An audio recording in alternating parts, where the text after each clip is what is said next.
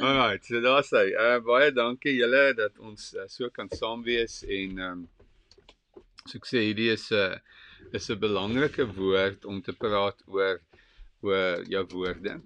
Nou uh ek julle weet nou almal ek is baie lief vir Jordan B Peterson en en in sy nuwe boek uh waar hy praat oor 12 more rules for um from out of chaos. Begin hy 'n baie interessante storie vertel van 'n kliënt wat hy vir bykans 10 jaar gesien het. En hierdie persoon het die tyd van 'n uur van uh, die berading sessie of dan nou die sielkunde sessie wat hy nou die aard van die saak voor moes betaal het het omtrent 90% van die tyd sê hy die man gepraat. Maar die man het uh, 'n uh, geskiedenis van alleen sy vrou het aan die dood verloor sy twee kinders woon in 'n ander land letterlik so um, hy het baie min kommunikasie met hulle En dan sê Jordan B Peterson dit nou so mooi eintlik. Ek wil dit soveel lees in sy woorde. Hy sê dat hierdie man het as te ware uh jy weet hy hy kan nie die dans van kommunikasie lekker lekker reg kan nie. Hoe mooi sê hy dit. Hy sê ehm um, you know, he was not accustomed to the subtleties or the subtleties of social interaction, so his behaviors, verbal and non-verbal, lacked the dance-like rhythm and harmony that characterized the socially fluent. En die van julle wat weet, jy weet wanneer jy in 'n gesprek is, dan sit dit dans, nee. Een ou wat die gesprek domineer en ek is baie keer skuldig daaraan. Uh is nie 'n dans nie. Jy moet saam praat en daar's 'n saamgesels en saam deel wat wat die gesprek maak, wat die gesprek uh, laat vloei en en daar's vrae wat gevra word en verduidelik en clarify, verduidelik wat bedoel jy daarmee en so in hierdie gesprekvoering verdiep ons. Nou uh, ek moet waaragtig sê dat dis iets in en nou dat ek 50 is wat vir my baie betekenisvol geraak het en ook die rede vir vandag se woord is meaningful communication. Ek onthou 'n ou oomie het my eendag kom sien. Hy was byna 80 en en ek was bietjie uit die veld geslaan toe hy vir my sê hoe hy nog steeds worstel met welis en dat hy kan amper nie na 'n vrou kyk sonder dat sy gedagtes dwaal en en hy het hulp nodig en ek het nog o my aarde dit is verskriklik ek het nie geweet dat mans uh, worstel nog hiermee tot hulle 80 is nie En terwyl ons nou gesels en ek nou probeer dink in my kop nou wat moet ek doen en hoe moet ek hierdie oomie beantwoord, het die Here met my begin praat en ek het op daardie stadium 'n boek gelees van Rob Bell, um Sex God en die titel is maar net om aandag te trek en almal te kry om die boek te lees want dit gaan oor dat seksuele intimiteit is nie penetrerende seks nie. Dis nie waaroor dit gaan nie. Seksualiteit het te doen met koneksie te doen met harte wat met mekaar verbind raak. En dit is interessant dat verskillende prostituie al vertel het dat hulle kliënte eintlik kom dat hulle wil praat, hulle wil deel, hulle wil gesprek voer sonder om gemoraliseer te word, sonder om veroordeel te word. Hulle wil net praat. En dit het uiteindelik gelei vir my waar julle weet ons ook in ons huwelikseminare en wanneer ons oor verhoudings praat waar ek die hele tyd sou sê dit is ontsettend belangrik dat ons woordelik 'n meaningful, 'n betekenisvolle diep gesprek sou kon hê. En uiteindelik was dit toe my antwoord vir die oom en ek het hom gevra of hy baie eensaam is en hy's 'n belese man en ehm um, hy het soveel wêreldskennis en hy het aan die amper so al van die heil geraak en hy sê vir my, "Sjoe, hy mis dit so net om te kan praat, om te gesels met iemand. Hy wil ook nie die gesprek domineer nie. Hy wil net gesels. Hy wil met iemand 'n uh, 'n dans gesprek dans voer en voel hy word gehoor. En as jy nou mooi daaroor dink, is dit tog maar wat die mens voor hinker is om lief te hê en liefgehet te word, om te kan betekenisvol gesprek voer met iemand en daai persoon kan 'n betekenisvolle gesprek met my voer en ek luister. En daai dans, daai diep verbintenis is die ideaal wat ons soek. En toe het ek nou verder agtergekom dat as jy hierdie beginsel van betekenisvolle gesprekvoering sou begin deurvoer nie net nou in die huwelik nie want dit dit is die gom, dit is die element wat 'n verhouding veilig hou Dis die die seker die mees belangrikste skakeling, nê, nee, wat 'n wat 'n huwelik verbind, wat ons maak dit ons nie net liggaamlik nie, maar siels verbintenisse maak en dat ons mekaar hoor. Nou, dit kan jy dan nou ook gebruik in die sake sektor. Ek het al hoe meer begin agterkom dat tussen uh weet konflikhantering tussen werknemers en werkgewers, uh hantering tussen politieke partye, um die hantering van 'n gemeenskap.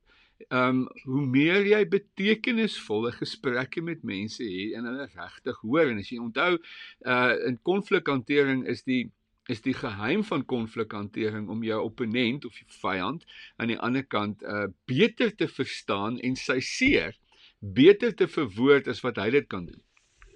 En wanneer jy wanneer jy dit reg kry, het jy daai persoon se hart gewen. Jy daai persoon letterlik uh jy die konflik ontlont. Uh, hoeveel van ons argumente is omdat ons nie gehoor word nie en dan eskaleer die volume en dan voel ons onsself en kry eskaleer die emosies en dan hoor ons regtig later nie meer mekaar nie want is hierdie ding betekenisvolle gesprekvoering.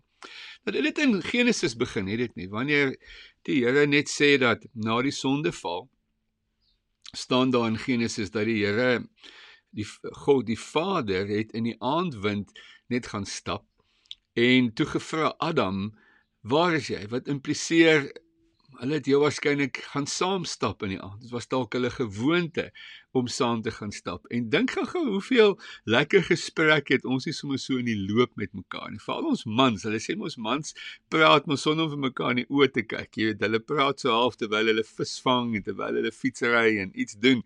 Maar dan gebeur die betekenisvolle gesprekke. En as jy nou weer dink tussen kinders en ouers, wat is die een enkele ding wat wat die ouderdomsgaping en dan nou die generasiegaping uh oorkruis is weer eens betekenisvolle gesprekvoering.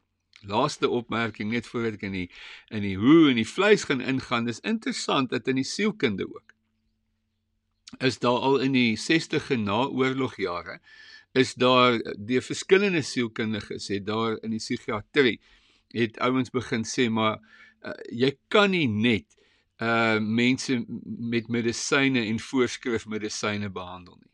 Die mees primêre genesingsmiddel wat mense uit depressie en selfs bipolêr en ander uh, ernstige siektes uh, begin genees is gesprekvoering. Kognitiewe terapie is een van dit en daar's ander ook En uh, daar's deesdae die beginsel van van 'n terapeut. Ek ken ook so 'n terapeut professor Wally Willis wat uh, begin praat dit van story clinic, letterlik waar hy tyd gee en groeperinge van mense bymekaar bring om te kan gesels en te kan praat. As jy dink aan die AA met hulle groepsgesprekke. Ehm uh, wat bevind word ongelooflik positief is dat daar in 'n groepering en in 'n sirkel saam gepraat word oor die die die sukkel van hierdie ouens om verslawing te oorwin en weer eens hoe daai betekenisvolle diep gesprek genesing bring. Julle en dan staan ons in COVID-19 en ons het al hoe minder koneksie. En daarom die belangrikheid dat ons vandag iewers die die Here gaan hoor, dat ons weer bietjie meer moeite gaan doen om te kan praat. Terug nou na Jordan B Peterson met die man. En dit was nou vir my 'n interessante stuk uh lees hierdie. Is dat hierdie man was so antisosiaal. Um onbeholpe in woorde, dan praat hy oor, dan raak hy vinnig kwaad. Ooh, jene, jy moenie met hom verskil nie, dan uh verhef hy sy stem en hy raak vulgêr in in sy woordeskat. En en hoe na 10 jaar net die feit dat hy kon praat hom weer sosiaal genees het. En hoe Jordan B Peterson vertel hoe die man homself toe later uh, gedigte begin skryf het, deel geraak het van 'n gedigte klub uh en homself 'n bietjie gewaag het om 'n stand-up comedian te word. Kan jy dit glo? En dan hoor hy die woorde. En ek haal dit aan net so uit Jordan B Peterson se boek. Hy sê we need to talk about the past so we can distinguish the travail, the travail overblown concerns that otherwise plague our thoughts from the experiences that are so truly important. We need to talk about the nature of the present and our plans for the future so we know where we are, where we're going, and why we are going there. We must submit the strategies and tactics we formulate uh, to the judgment of others to ensure their efficiency and resilience. We need to listen to ourselves as we talk as well so that we may organize our otherwise uh, inchoate body reactions, motivations, and emotions into something articulate and organized and dispense with those concerns that are exaggerated and irrational. We need to talk both to remember and to forget. Nou ja, ek kon dit nou nie beter sê nie. En uiteindelik wat sê hy is dat en ek weet julle sal dit ook so bevind, is dat dit baie keer in ons praat waar ons ons gedagtes orden. Dis baie keer in ons verduideliking van 'n sekere saak waar ons meer en beter perspektief kry en daarom so ontsettend belangrik dat ons sal praat. Nou die uh, versie wat vir my uitstaan, julle het dit albei gelees Jan Hendrik uh en en Chantal en ek gaan net so 'n bietjie die skerm bietjie daar groter maak. Is uh, Spreuke 4:23 en dan sê hy dit so mooi hyson, hè. Hy sê uh dink net hier my nou wil my iPad dit dan nie spring hier nie. Kom ek kyk dit in die notas. Ehm um, waar hy sê die tong het mag oor dood en oor lewe en hulle wat lief is om te praat moet saamleef met die gevolge van hulle woorde. En dan Spreuke 4:23 in die Engels sê 'n mens, kom ons kyk of ek in die Afrikaans kan kry. Daar's hy bo alles wees versigtig wat in jou hart aangaan want wat jy dink bepaal alles wat jy doen. So jy het klaar daai gedagte aangeraak. Nou ek gaan 'n paar gedagtes gou vir julle deurgee. Nou dis interessant In alle kommunikasie sê hulle is daar drie dinge wat elke liewe een van ons doen wat kommunikasie verhinder. Nou julle sal weet daar is 'n eindelose lys van dinge wat kommunikasie bemoeilik. Nee ja, as dink maar net dat 'n raserige agtergrond, uh wanneer ek net uh, honger is, dan is ek hungry. Ek moenie nou met my kom sin diep gesprekke hê en ek is honger. Uh daar's die vroulike manlike element in 'n vrou wat in haar in haar sekere tyd van die maand is wat kommunikasie belemmer. Daar's ons kulturele en en en taalverskille. Daar's ons uh agtergrond en sosio-ekonomiese verskille. En al hierdie goed bring mee dat ons mekaar minder hoor en weer eens daarom die diepte vir betekenisvolle gesprek. Maar daar's drie goed wat die slim ouens sê ons almal doen wat maak dat kommunikasie bemoeilik word. Die eerste is ons laat sekere inligting uit, ons delete.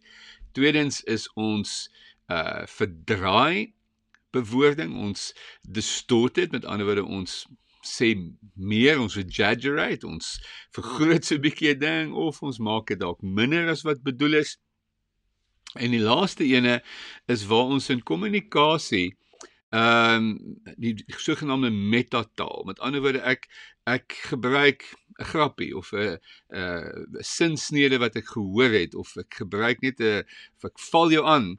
Maar eintlik is dit glad nie wat ek wil doen nie. Ek wil eintlik iets dieper sê, maar ehm um, ek gebruik 'n 'n ander invalshoek nou tot hierdie probleem. En dit maak julle dat kommunikasie bemoeilik raak. En daarom is dit belangrik dat ons ons kommunikasie selfs soos wat Jordan B Peterson sê be exact in speech. Nou uh ek en Chantal ry Saterdag ehm um, toe ons nou bestuur na die begrafnis toe toe het ons nou het hierdie gesprek oor praat en so aan en en sy het my toe nou so 'n bietjie aangevat oor iets wat ek en, en nie doen nie. En toe sy nou klaar met haar sinnetjie toe sê sy 'n byvoegsel by. Ehm um, maar ek is so dankbaar dat jy dit en dit doen. Nou hierdie beginsel dat jy wanneer jy gesprek voer dat jy nie die morele oorwinnaar sal wees nie. Want dan is dit ongelyk. Baie keer wanneer jy iemand aanvat, dan kies jy die morele hoëgrond en jy vertel die ander persoon van iets wat sleg is of verkeerd is uh of wat die persoon nou moet doen of nie gedoen het nie. So nou lyk jy soos die morele oorwinnaar en hy soos die totale morele uh mislukking.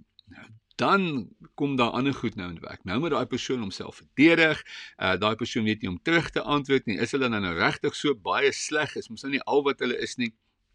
En daarom is dit belangrik om in kommunikasie altyd die ander persoon 'n uitkoms te gee dat hulle tog in 'n ander area ook tog oorwin en dat jy hulle daai amper daai way of escape gee na die die oorwinning wat hulle dan nou moet behaal. Dit is 'n slim tegniek om om te help in hierdie kommunikasieproses. Nou, wanneer ons oor krag van woorde praat en ek gaan net vinnig hier oor sê en ek wil net net hierdie gedagte kry, is die skepende krag van woorde. Met ander woorde, hoe ons 'n onsekere toekoms seker kan maak deur ons woorde. Hoe ons deur ons woorde letterlik die wêreld waarin ons wil leef kan skep. Die Here die aarde geskaap nê en hoe het hy dit gedoen? Hy het 'n Eden vanuit die chaos gemaak deur sy woorde en hy het gesê laat daar lig wees, laat daar en hy het geskep en elke keer het hy geëindig met laat dit goed wees. Dis presies hoekom ek hierdie stelling gemaak het. Jy het geskep, jy het iets negatief aangespreek en onmiddellik terwyl jy die negatief aanspreek, sit jy die skepende krag van jou woorde in en jy gee daai persoon 'n uitkomskans en jy sit en dit is die mooi wat jy reg doen wat ek sien. Onmiddellik skep jy die mooi. Jy het nie net afgebreek nie, jy het gebou en jy het geskep. Julle, dis 'n ontsettende belangrike balans is dat ons skepingsdoel as mens is tog vasgemaak in die feit dat ons uh moet heers en regeer oor die aarde. Wel hoekom moet ons heers en regeer? Wat is die einddoel? Vir hierdie doel dat ons kan die wêreld mooi maak. Dat ons vanuit die wanorde en die chaos 'n Eden wêreld. En hoekom 'n Eden wêreld? God's delight. En wanneer ons woorde delight ons bring lewe ons bring lig ons bring uh kennis ons bring uh, op opbouing, bemoediging, versterking. Ons bring weet planne en idees. Ons begin uh, in 'n rigting indink om om die wêreld beter te maak. Nou dit maak dat gesprekke ontsettend betekenisvol is. Jesus het deur sy wonderwerke het hy die meeste van sy wonderwerke, jy moet daaroor dink, het hy deur sy woorde gedoen. Neem jou bed op en loop. Geloofswoorde. Uh Dr. Brian sê altyd the kingdom of heaven is voice activated. So as jy in die bonatuurlike wil opereer, moet jy bonatuurlike woorde spreek wat gesubstansieer is in die feit dat jy met die Here gepraat het, dat jy hom gehoor het en dat jy sy lewendgewende woorde praat. Daarom staan Jesus by Lazarus se graf en wek hom uit die dood uit op en dan sê hy: "Ek sê eintlik maar net hierdie woorde sodat julle kan hoor ek kom van die Vader af, maar eintlik het die wonderwerk klaar gebeur nie en ek ek vervul net die opdrag van my Vader." Nou as julle as ons hele wêreld op daardie manier begin praat en met ons woorde begin werk, dink net wat 'n wonderlike wêreld skep ons en bou ons. Wanneer die Here dan praat, skep hy, hy bou. Die tweede element van hoe die Here bou is dat hy identifiseer. Kyk gou na Adam en Eva weer eens. Hulle word gegee om oor die diere en alles daarin is te heers en dan staan daar in uh, Genesis 2:15 12 hulle moet die diere name gee. Nou jy gee tog diere name deur jou woorde. Jy moet woorde uitdink en jy moet betekenisvolle woorde vind wat 'n 'n persoon of 'n dier se eienskappe in een woord sal versamel en en betekenis gee. En daarom is dit ongelooflik as jy mooi daaroor dink, dit is tog hoe ons ons wêreld orden. Is dat ons 'n ding 'n naam gee en dat ons 'n versamelnaam kry uit 'n klomp konsepte en oomblik as ons daai besameling naam kry, kan ons begin regeer, kan ons begin waarde toevoeg, kan ons in 'n rigting begin praat. Daarom is die artikulasie, 'n sin, 'n sin is tog nie 'n versameling van woorde nie. Sinkonstruksie is om 'n klomp woorde en werkwoorde en selfstandige naamwoorde bymekaar te sit sodat daai sin betekenisvol kan lewe gee. Ja, dit is 'n groot onderwerp, nê. Nee. En dan die derde vinnige beginsel net oor die skepende krag is dat die vermeerdering, die skepende, die feit dat ons vanoggend gesê het ons ons bring mee, ons gee lewe.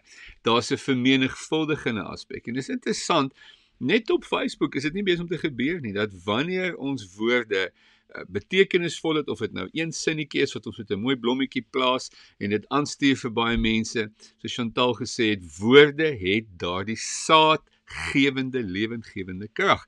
Met ander woorde wanneer iemand in 'n bepaalde slegte situasie is, kan een sinnetjie of een woord of 3 minute video klip waar iemand praat uit sy lewe uit kan daardie persoon se lewe verander. So is dit nie interessant hoe hierdie woorde letterlik vermenigvuldigende krag het waar ons dit ook al na toe stuur nie. Ek wil jou sommer ook vra om hierdie woord en boodskap vir oggend in hierdie opname te deel. Ons vra julle altyd so mooi, asseblief, deel dit met ander want ons wil so graag hê dat meer mense met die seën van dit wat ons doen kan ontvang. Nou ja, yes.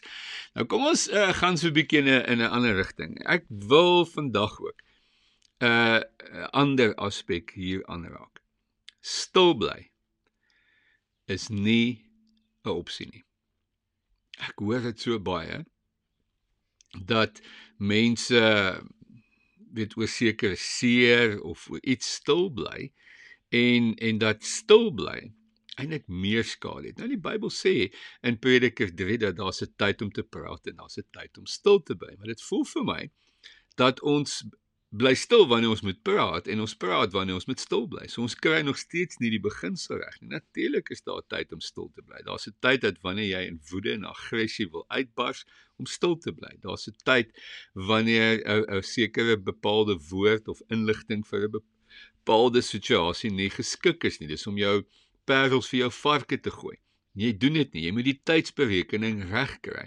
Maar stil bly, stil stype is nie 'n opsie nie.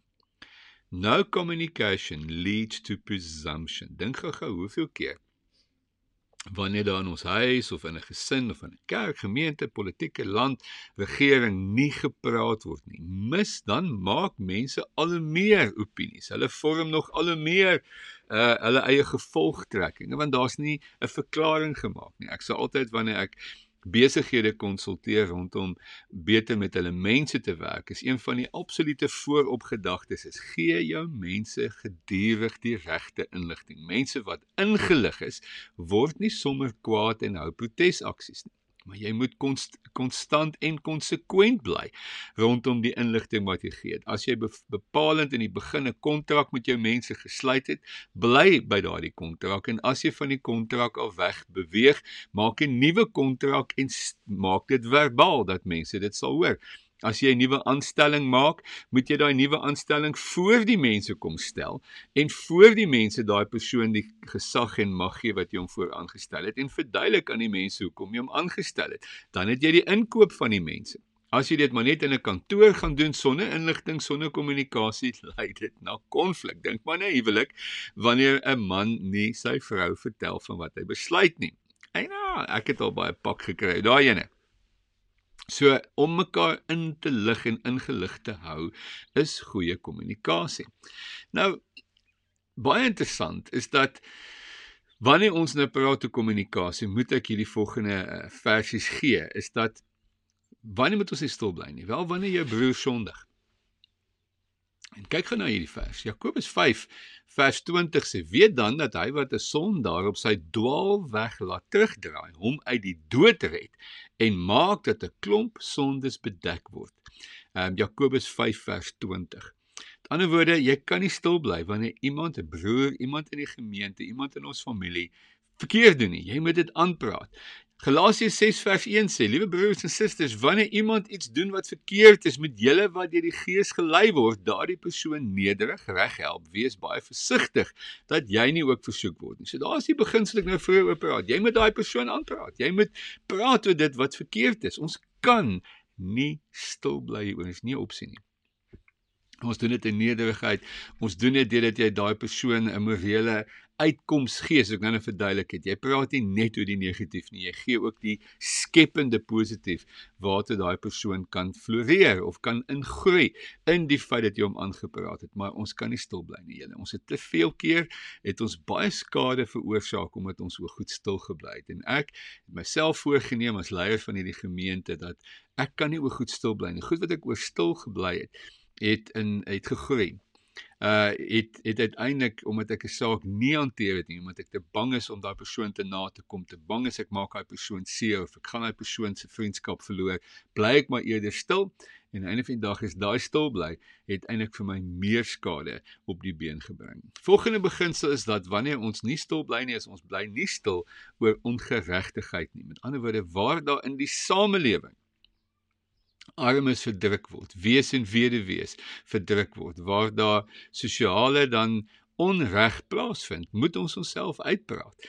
Nou dis juist my probleem is dat op die oomblik is daar 'n nie Christen gebaseerde, nie woord gebaseerde fokus in die wêreld, die social justice movement wat ook uh onreg wil aanspreek en sê ons bly nie meer stil oor Black Lives Matter. Natuurlik is die is mense met kleur se lewe belangrik en die onreg wat vir dekades aangegaan het teenoor kleur is 'n onreg wat die kerk te lank oor stil gebly het. En nou nou is daar hierdie civil rights bewegings of sosiale regbewegings wat daaroor opstaan, maar nou in 'n verkeerde gees baie keer daaroor opstaan. Maar aan die einde van die dag is alle lewe belangrik. En so sien ons ook dat mense wat op verkeerde maniere gehanteer word, die onreg van die ekonomie, die onreg van besluitneming en moet hierdie kerk, die kerk is die profetiese stem wat die onreg van die wêreld moet aanspreek en ek het 'n hele hoofstukkie oor in my Jesus lewe boek wat handel oor dat Jesus vir Herodes, die Fariseërs, die skrifgeleerdes, dat hulle openlik aangevat het soos 'n revolusionêr oor die onreg van godsdienstige manipulasie en godsdienstpleging. Nie daaroor stil gebly het nie. Hy was 'n pasifis. Aan die een kant het hy hom nie oorgegee aan geweld nie, maar aan die ander kant het hy deur sy woorde onreg hard en duidelik aangespreek. Derdens en die moeilikste een van hierdie 3 is dit waaroor jy ongelukkig is. Moenie daaroor stil bly nie. Nou baie van julle gaan julle wenkbroue rig en sê, "Wat?" Ja. Ek uh, onthou 'n storie van 'n uh, man en vrou wat oor die 30 jaar, 35 jaar getroud is en toe nou die man met 'n buiteegtelike verhouding, huwelik is daarmee heen en uh, daar's geen herstel moontlik nie. En dan as jy werklik in die diepte van daardie verhaal ingaan, natuurlik is dit wat die man gedoen het boos en verkeerd en daar's geen manier dat dit wat die vrou gedoen het of nie gedoen het nie sy daad sal regverdig nie. Maar wanneer jy tog in hierdie verhouding gaan praat en diep ingaan in die begin, dan het beide partye 'n stuk ongelukkigheid met mekaar waar sy byvoorbeeld te veel aandag aan die kinders begin gee het en letterlik haar man begin afskeep het en net vir haar kinders begin leef het hy nou maar daaroor stil gebly het en maar so in sy hart kwaad dik bek daaroor gewees het. Sy nie met hom gepraat het oor die feit dat hy homself begin agteruit laat gaan het, begin gewig optel het en nie meer die galante heer is wat sy eertyds geleer ken het nie en sy daaroor stil gebly het. En hierdie stil bly oor die goed wat nie reg is in die verhouding nie, is uiteindelik wat maak dit ons harte draai. En so Chantal dit so mooi gesê het vanoggend is dat ons met 'n klomp woorde in ons gedagtes rondloop en ons dink niemand weet nie daardie woordgedagtes wat ons hart vuil maak wat soos pastoor Ben van Wyk waarmee ons groot geword het in ons jeug daar daar in Pinetown altyd gesê het ja daai man loop met 'n vark in sy hart rond. En wat doen varke? Hulle stink hulle is vuil. En ons het nodig om ons hart skoon te maak. Nou hier's 'n interessante wysheid uh, en ons het net hierdie week prakties daarmee te doen gehad dat wanneer ons wel eerlik met mekaar is, het ek agtergekom dat die eerste sessie is gewoonlik negatief. Wanneer ons nou so 'n bietjie sommer net uitblaker presies hoe ons voel. Ja, nee, ek hou nie van jou gesindheid nie. Jy jy ek dink jy's 'n opperste op te uh, weet 'n opportunis en jy's 'n jy's 'n dit en 'n dat. Ons is letterlik so eerlik en dis so rebies. Jong, daai gesprek is nooit lekker. Ons loop altyd weg van daai gesprek met 'n hofsaak in ons kop waaroor ons vir 3 dae lank top oor nee, is hom nou nie reg wat hy daar gesê het nie, nou nie reg wat hy daar gedoen het nie. Jesus, dit was hom nou nie lekker nie. Dit wat nou seer gemaak. Dis oukei. Okay. Daai eerste negatiewe gesprek is nodig. Maar volg dit op met 'n tweede gesprek en dit is baie belangrik dat jy dit ook tyd moet gee. Waar ons bidend gaan bid oor die gesprek, selfondersoek doen en sê, Here, waar mis ek dit? En dan terugkom vir 'n tweede gesprek vir klarifikasie. Wat 'n beter Afrikaanse woord Chantal? Ehm uh, duidelikheid, nê. Nee. Dis nou hier waar jong toe jy dit gesê het, het dit my baie seer gemaak en dan 'n ander persoon sê jong, maar ek het dit nie so bedoel nie. Ek ek is hieroor frustraat frustreerd en dan raak ons spesifiek Daai altyd en nooit en uh aannames wat gemaak is en woorde wat gebruik is wat nie akkuraat uh verduidelik nie word dan verduidelik word met omsigtigheid gespesifiseer. Wat ek bedoel het is nie altyd dit nie, maar daai oomblik toe jy dit doen.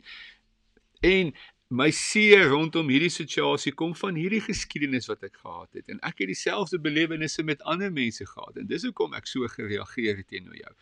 En al hierdie verduideliking word betekenisvol en luister wat. Dit bring uiteindelik ons by 'n plek van empatie. En luister vir my, daar is nie gesonde kommunikasie sonder empatie nie. Dis dan wat ons mekaar regtig hoor. En het ons nie sulke sulke gesprekke meer nodig nie. Sê amen. Maak net so 'n hoera, ek soek ten minste 10 duimpies op vir daai stelling. Ons het nodig om dieper te gaan met ons gesprekke terwyl die meeste van ons te vinnig uit die gesprek uit uittreë en dan ons dikbek lank gesig alleen.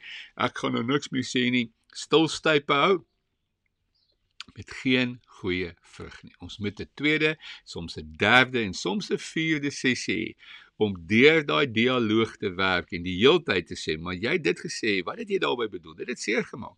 En dan te verduidelik en te verduidelik en te verduidelik en deur daai verduideliking raak gesprekke dieper. Begin ons begrip kry, begin ons verstaan. En weet jy wat? vind ons mekaar.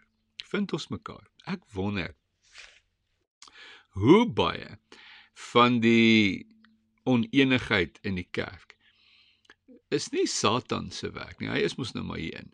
Maar hoe baie van die oneenigheid in die kerk en die huis en binne in 'n maatskappy is omdat ons eenvoudig te vinnig uit die dialoog uittrek. Ons hou te vinnig op. Ons land se konstitusionele demokrasie is in Kodesa gevind en dit het nie in een gesprek gebeur nie. Daar was gesprekke bo-op gesprekke bo-op gesprekke en daar was baie keer was hulle op 'n deadlock en dan moes hulle weer terugkeer en uiteindelik het daar 'n ontlonting gebeur wanneer daar saamgestem is oor ons land se konstitusie dat dit is waaroor ons saamstem. Nou is ons weer daar waar ons land uit ons kinderskoene van 'n demokrasie van tiener wees en opgewonde wees en rebels wees en skree vir mekaar en beklei moet kom na 'n plek van volwasse demokrasie en dit gebeur wanneer ons robuuste eerlike reguit gesprekvoering met mekaar kan hê wat in vlakke afbeweeg tot ons by 'n plek van konsensus kom. Laastens en ek gaan daarmee afsluit. Uh wanneer ons o ja, ek sien nou hierso, ek het nou juist nou-nou gesoek. Ek het ek moet myself korrigeer. Daai 3 punte van nou-nou van hoe ons gesprekke mis is ons delete uit ons sê ons laat iets uit. Uh die e tweede een is distorsie. Onthou julle ons we exaggerate of ons verklein. Exag exaggerate. Ex vergroot. O, oh, ene. Waar's Adel met my help in Engels? Right. So en maar die derde een is is uh veralgemening. En is belangrik dat ek hom uitwys want ons veralgemeen almal te vinnig. Ons trek te vinnig goue streep deur 'n groep, 'n identiteitsgroepering, oor swart mense is altyd so, wit mense is altyd so, indië mense is altyd so of wat ook al, of vrouens is altyd so. Hey hey hey hey, oppas, want daai veralgemening lei dat ons mekaar nie hoor en nie mekaar verstaan nie. Toe ek nou daai Chantal lag as ek sê ek noem my 3 punte en dan kon ek die derde punt op daai oomblik nie my notas kry nie. Maar ek sluit af. Wanneer ons dan nou gesprek voer, is daar vir my 'n paar praktiese beginsels wat 'n uh, goeie vriend vir my, uh, Arthur Gillies, my geleer het. En hy was uh vir baie lank die uh, tweede of hoof-eienaar of vernoot-eienaar in die Protea Hotelgroep en ek dink hulle het so oor die 70 uh, of meer hotelle gehad voordat hy verkoop het. En dan sê hy vir my, Jan, ons het in hierdie hotelgroep 'n besluit gehad dat in al ons vergaderings ehm um, sal ons nie 'n besluit neem sonder konsensus nie. So ons gaan nie 'n besluit neem deur te stem nie en dan die meerderheid stem wen maar net nie. Nee, ons wil konsensus in ons direksies hê dat ons ehm, 'n um, punt verstaan en dat ons met daai punt saamgaan. Hy sê dit het natuurlik beteken dat ons baie uh, robuuste, moeilike gesprekke soms moes hê en met mekaar verskil, maar ons moes verskil en uiteindelik die wen argument wat dan nou almal toestem en sê goed, dis dalk nie die beste argument nie, maar hierdie het gewen en ek is bereid om daarmee saam te gaan. Nou hy noem vyf vinnige punte wat in julle notas is wat uh, net vir my so kosbaar is vir gesonde goeie kommunikasie. Heel eerste een is hoor my. Hoor my. Ai tog, as ons maar net voordat ons praat sal luister en ons almal weet dit is belangrik om gehoor te word. Tweedens, as jy met my verskil, moet my nie moraliseer nie. Moet my nie 'n slegte mens maak nie. As jy met my verskil, verskil met my oor 'n punt. Maar kom ons bly vriende. Kom ons sien dat ek is nie sleg nie. Ek is nie boos nie.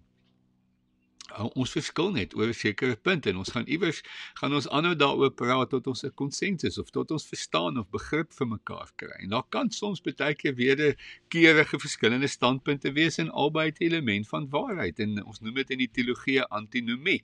Dis heeltemal aanvaarbaar. Lig kan gemeet word in particles maar ook gemeet word in wave. Beide is waar. En uh, dis oukei, okay. ons kan daai uh, standpunte behou. Derdens sien die grootsheid of dan nou die Jesus in my. Is dit nie so dat wanneer ons met mekaar praat en kommunikeer, dat wanneer ons daai mooi in mekaar kan raak sien en so Chantal dit so mooi gesê het. Sê dit man, sê jy's mooi. Sê iets positief. Gee my 'n 'n 'n betekenisvolle kompliment. Ek praat nie van flirtasie hierson nie. Ek praat van betekenisvolle komplimente. Dit laat jou goed voel en dit is belangrik dat ons vir mekaar sulke mooi woorde sal sê waar ons die Jesus in mekaar raak sien en sê, "Sjoe, daai daai deel van Jesus se geregtigheid wat hy in jou werk is vir my so kosbaar en so betekenisvol." Vierdens sien om my motief raak te sien. sien my positiewe motief. En baie keer is dit wat ons gedoen het, was dalk heel verkeerd of ons het heeltemal die punt gemis of uh toe ek met jou gepraat het om jou te korrigeer, uh was jy dadelik vir my kwaad. Maar sien my motief. My motief is om jou te help. My motief is nie boos nie. My motief is nie om uh, trots bo oor jou te kyk en jou teen die grond te druk soos 'n duimspyker in die grond nie. Nee, ek wil jou help. Ek wil jou red. Ek wil dat jy dat jy beter mens is hierdeur. So kom ons sien dat soms mis ons mekaar. Soms maak ons selfs mekaar seer, maar ek is eerlik uh daaroor dat ek glo binne die verband van die geloofsgemeenskap in in elk geval buitekant lyk dit dalk anders, maar binne geloofsgemeenskap tussen gelowiges is ons nie daar mekaar seer te maak nie. Veral vir ons as leiers. Baie keer het jy nie verstaan wat ek en Chantal doen nie of hoekom ons 'n bepaalde uh, manier het hoe ons 'n sekere saak met 'n sekere persoon hanteer en dit en ons het dit met 'n ander persoon anders hanteer nie. Wel, al het jy nie al die feite nie, al die inligting nie, glo dat ons motief opreg is dat ons wil sien dat mense genees. Hoekom sal ek my lewe neerlê om van hierdie chaos wêreld deur woord en daad 'n Eden te maak? En jy sien dalk of jy hoor dalk 'n storie wat teenstrydig is weet net dat die motief het nie verander nie. Jy dalk nie al die inligting en ons maak soos verlede week so baie aannames omdat ons nie genoeg inligting het nie. Die laaste is vertel die waarheid met of praat, praat die waarheid met soos ek nou nou gesê het met empatie. Praat die waarheid, maar wees empaties wanneer jy praat. Ons kan absoluut 100% eerlik wees. Sê dit geweer, ek mag 100% eerlik wees. Jy. Maar doen dit sag, doen dit mooi. Ons is nie aanvallend nie, ons is nie verdedigend nie, ons is nie reaksionêr nie. Ons soos Jan Hendrik gesê het, ons noem nie mekaar name nie. Ons spring nie mekaar se karakter in nie. Ons wees eerlik, is reg en absoluut wees eerlik, maar doen dit met met liefde soos wat hy daar in Efesiërs 4 uh, vers 15 ook sê praat die waarheid met liefde. Julle ek glo hierdie paar gedagtes gaan ons harte rig. Ek dink vir 'n tyd soos hierdie is dit ontsettend belangrik dat dat hierdie gedagtes uh ons daar vul. Ons is besig, ons is onder ekonomiese druk. Ons is onder COVID-19 druk op hierdie stadium en ons sien op sosiale media die geweldige baie sterfte siektes in ons eie gemeente wil ek graag nou 'n beroep doen dat ons baie ernstig sal intree vir Margriet Brand. Sy is deel van ons gemeente daar in Somerset Strand by Libenet en Leon En sy is op die oomblik baie baie krities in die hospitaal. So tree asseblief saam met ons in en ons vertrou die Here vir haar volkomme genesing en herstel. Ons weet ook Gerard en Amelia Bosman is ook tans uh baie baie siek van COVID-19 en sy het ook gevra dat ons asseblief vir hulle sal intree. En uh dit dit gaan swaar as jy nou COVID soos ek gehad het, dan weet jy waarvan ek praat. Party party mense is asymptomaties en ander het het het erger simptome, maar dit is nog steeds nie 'n maklike siekte om mee te deel nie. So kom ons wees nie liggies daaroor nie. Kan ek ook namens ons Harvester leierskap, ons het hierdie week 'n apostoliese vergadering gehad van ons apostoliese raad En uh profetes Noula het dit vir ons so baie duidelik gemaak en dit is belangrik dat ek dit nou sê. Jy weet mense maak net 'n stelling om COVID-19 af te maak asof dit niks is nie. En dit is 'n baie ernstige siekte en pandemie en daar lyk nie op hierdie stadium of daar werklik lig in die tonnel is in terme van die uh, vaksinering of in terme van dit die een terapie wat vir almal gaan werk en almal gesond hou nie. Ons hoor soveel uitsonderings. Mense het hierdie ding gedrink en nog steeds siek geword. Mense het na hulle self gekyk en nog steeds siek geword. En dan ons niks maak altyd sin nie. So ja, ons staan in die geloof soos wat ek al kere gesê het. Ons gaan nie 'n slaaf word van hierdie siekte nie. Ons gaan nie dat hierdie siekte ons emosies en gemoed bepaal nie. Ons gaan terugbeklei. Maar jy sien jy veg tog teen 'n leeu, teen die leeu se kragte ken. Jy's nie impulsief en dwaas en dom daaroor nie. Jy moet die leeu teestaan en jy moet die slang teestaan, 'n ander metafoor gebruik. Maar jy moet jou vyand ken en nie daaroor liggies wees nie. Goed, ek gaan vir Chantal weer terugbring in die kamera in.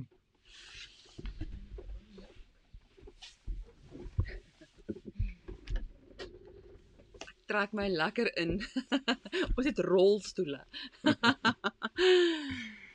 ja, dis so belangrik wat Jan nou sê. Ek dink, jy weet reg aan die begin verlede jaar Maart toe ons in isolasie gesit was, het baie van ons opinies gehad oor die epidemie. Wie dit gekreë het en wie se skuld is dit en die regering en dat die vyand agter agter die skerms werk. Julle is verseker so dat dat regerders en mense nie regte besluite maak nie en dit uitbuit. Julle al daardie dinge kan waar wees. Maar mag ons nie ons empatie met mekaar verloor nie. Want dis die een ding, julle wat niemand van ons kan wegvat nie. En dis ook die een eienskap wat net aan 'n mens toegeken is. Ek en jy kan empa met empatie, empaties na mekaar luister. En ek weet dat as jy al COVID gehad het, kyk jy skielik anders na dit. Jy kyk anders na mense. Jy hoor hoe mense benoud is en jy jy dit self beleef. So uit die aard van die saak is jy bietjie sagter. Kyk jy sagter, hoor jy sagter. En dan ook julle die ekonomiese en finansiële verliese wat mense het. Oral waar ons ry, sien ons besighede toemaak, sien ons hoe swaar mense kry. Mag daardie empatie ons kompel om vir mekaar te bid, mekaar meer lief te hê. In moeilike tye julle raak ons nie moeiliker nie, ons raak sagter. Ons oë en ons harte raak meer vol vol compassion, vol genade, vol barmhartigheid, vol ontferming. Vir my is die woord Shalom so mooi. Soms as ek en jy 'n 'n 'n film kyk of 'n program kyk en en van Israel of antieke Israel en hulle mekaar Shalom toewens, dan dan sien ons iets van ons groet mekaar met God is in beheer. God is vrede. Ek wens jou daardie vrede. Jy sal al gehoor het dat ek en Jan sê genade en vrede. Dis nie 'n goeie spreekwoord nie. Hmm. Dis 'n gebed. Ek mm. wens jou die genade, die guns, die vermoë en die goedheid van God toe. Ek ken Jesus, die prins van vrede, Shar Shalom. Die een wat vrede is. Hy's die hoogste gesag van vrede. Ek spreek dit vandag tot jou huis, tot elke omstandigheid wat homself wil verhef bokant God en sy teenwoordigheid en sy krag. Ek spreek dit tot jou. Wow, julle dis kragtig. Kom ons hoor ver oggend die oproep in die gees dat ons nie met woorde sal speel nie. Dat ons nie woorde sal rondslinger heen en weer asof dit nie krag het nie. God se woord in ons is kragtig om te skep, is kragtig om te genees, is kragtig om 'n storm in iemand se lewe stil te maak. Is kragtig julle om chaos aan te spreek. Eerstens in my en jou eie hart. Dawid sê my siel wees bly. Hy het met homself, sy siel, sy emosies gepraat wat nie in lyn was met God se planne en God se woord nie. En julle dis nie die miskenning of die ontkenning dat dit swaar gaan nie. Dis nie dit nie. Dis net bokant hierdie omstandigheid. Is daar 'n hoër gesag? En ek gaan ver oggend my hart en my gees en my siel align met lewe. Mm. Amen. Dis kragtig julle en daardie vermoë het ek en jy. Moenie laat dit so swaar gaan dat jy dink ek ek kom tot niks en ek is niks en ek en my woorde maak nie saak nie. Ja, sjoe. Ehm um, skryf gou van hierdie gedagte terwyl ons nou praat, kom terwyl ons nou praat. So iemand moet dit net daar gou vir ons neerskryf, Jan Hendrik asseblief. Iemand is Jan Hendrik. iemand is Jan Hendrik. Maar is dit nie interessant dat gebed 'n klete repetisie is van ons woorde en dat ons in gebed ons woorde oefen, skaaf en met God uitpraat. En dat deur dit ons praat, wie dit al beleef dat wanneer jy met die Here praat, hoor jy God se stem in jou woorde. Hoor jy God terugpraat in jou gebed. Dis asof deur gebed jy jou gedagtes orden en dit jy deur sekere goed werk. En dan wil ek afsluit met hierdie baie baie belangrike punt dat die Here het ons 'n geskenk gegee om ons harte in gebed met die Here deur te praat. In gebed na die Here toe te gaan met jou met jou klagtes, jou kwessies, jou issues, jou jou offense die goed waar jy te nagekom voel. Almal wat met my hiermee saamstem, sit julle gebedshandjies daarop, nê. Nee. Uh is dat in gebed uh leer jy wat jy moet sê en nie sê nie. In gebed leer jy om iemand te vergewe in steede van om met hulle kwaad te wees en hulle aan te val. Dis in gebed wat die Here ons harte kom genees en herstel en hoe hy ons lig bring sodat ons woorde dan deur gebed ook klink. Het jy dit agtergekom dat wanneer mense praat en jy hoor hulle bid, jy kan hmm. jy kan die bidtaal in hulle woorde hoor want hulle praat van dit wat hulle van God gehoor het. Dis 'n dialek. Dis regtig so. En dan die mooi ding, as jy al 'n paar jaar saam met my en Jan journey, dan sal jy weet wanneer ons oor gebed praat, dat ons sê dis 'n kommunikasie aan God, maar dis ook 'n stil word om te hoor wat hy vir jou en my sê. En dis seker een van die belangrikste uh kommunikasiemiddels wat daar is wanneer ek en jy in gesprek gaan met iemand om nie net jy weet baie keer I want to give you a piece of my mind nee en dit gaan nie mooi wees nie. Maar weet jy wat wat jy nie weet nie is daardie persoon wil eintlik vir jou ook iets sê. En dit is so belangrik. Soos in gebed Here ek ek wil nou so baie vir u sê Maar ek wil terughoor wat u vir my wil sê, want ek weet u wil met my kommunikeer. U wil met my praat. Julle en dis die woorde van lewe en dis die woorde van krag. Hmm. En soms herhaal, hoor ek dit en dan begin ek dit te bid wat eintlik die antwoord op my probleem is. Hmm. Julle en daarom is hmm. dit so belangrik ook in kommunikasie. Soms praat ek met Jan goed in my hart, julle, en terwyl ek met hom praat, antwoord ek myself terug. En julle, dis die krag van my woorde. Dis die krag van jou woorde vir oggend. Christus het ons kragtige mense gemaak deur deur te kan skep met ons woorde want daardie selfde krag, daardie opstandingskrag to be to be creative was dit eers 'n gedagte en toe het hy die vermoë gehad om te gaan skep. Dit het hy in jou en my geplaas. Hy noem dit dieselfde krag wat Jesus Christus uit die doodheid laat opstaan het heers nou in my en jou, leef nou in my en jou.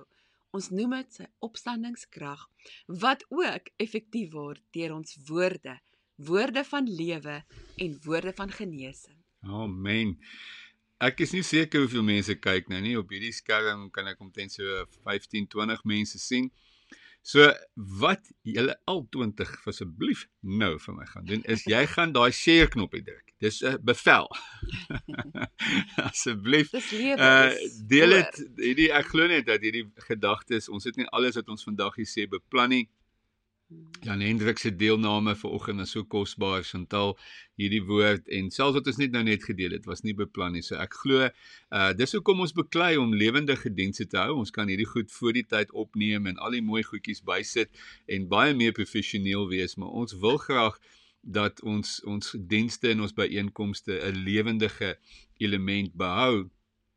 So asseblief as hierdie klaar is, uh deel en share gerus asseblief uh hierdie video met ander. Dis ook op natuurlik YouTube. Jy kan dit ook daar bekom en ek gaan net gou vir 'n oomblik want ek kan dit net doen wanneer ons so live is vir julle wys hoe lyk like, um ons webtuiste. Daar kan julle sien uh ons webtuiste is is is regtig iets om oor trots te wees. Julle kan gaan sien wat ons daar doen en dan gaan kyk onder hulpbronne en onder hulpbronne is daar die Afrikaanse preke Deesdae as ek lei, so ek doen nie notas eers in Engels. En daar kan jy gaan kyk na al die preke wat die laaste tyd gepreek is. En dan vir oggend se boodskap is hierso uh beskikbaar. En daar kan jy al die notas skryf nou lekker in jou eie tyd deur dit te gaan werk en te gaan bid. En dan wil ek ook wys dat ons YouTube kanaal baie trots hier op al die video's, gister se video's van Elna se uh, se diens, uh die gedenkdiens van haar lewe, gaan kyk gerus na die video wat uh, klein Danel en en en Chantay gemaak het oor Elna se lewe en dan ook die boodskap van van die van die preek. En dan uh, gaan kyk al die notas is daar. Jy kan dit ook lekker vir die van julle wat wil share.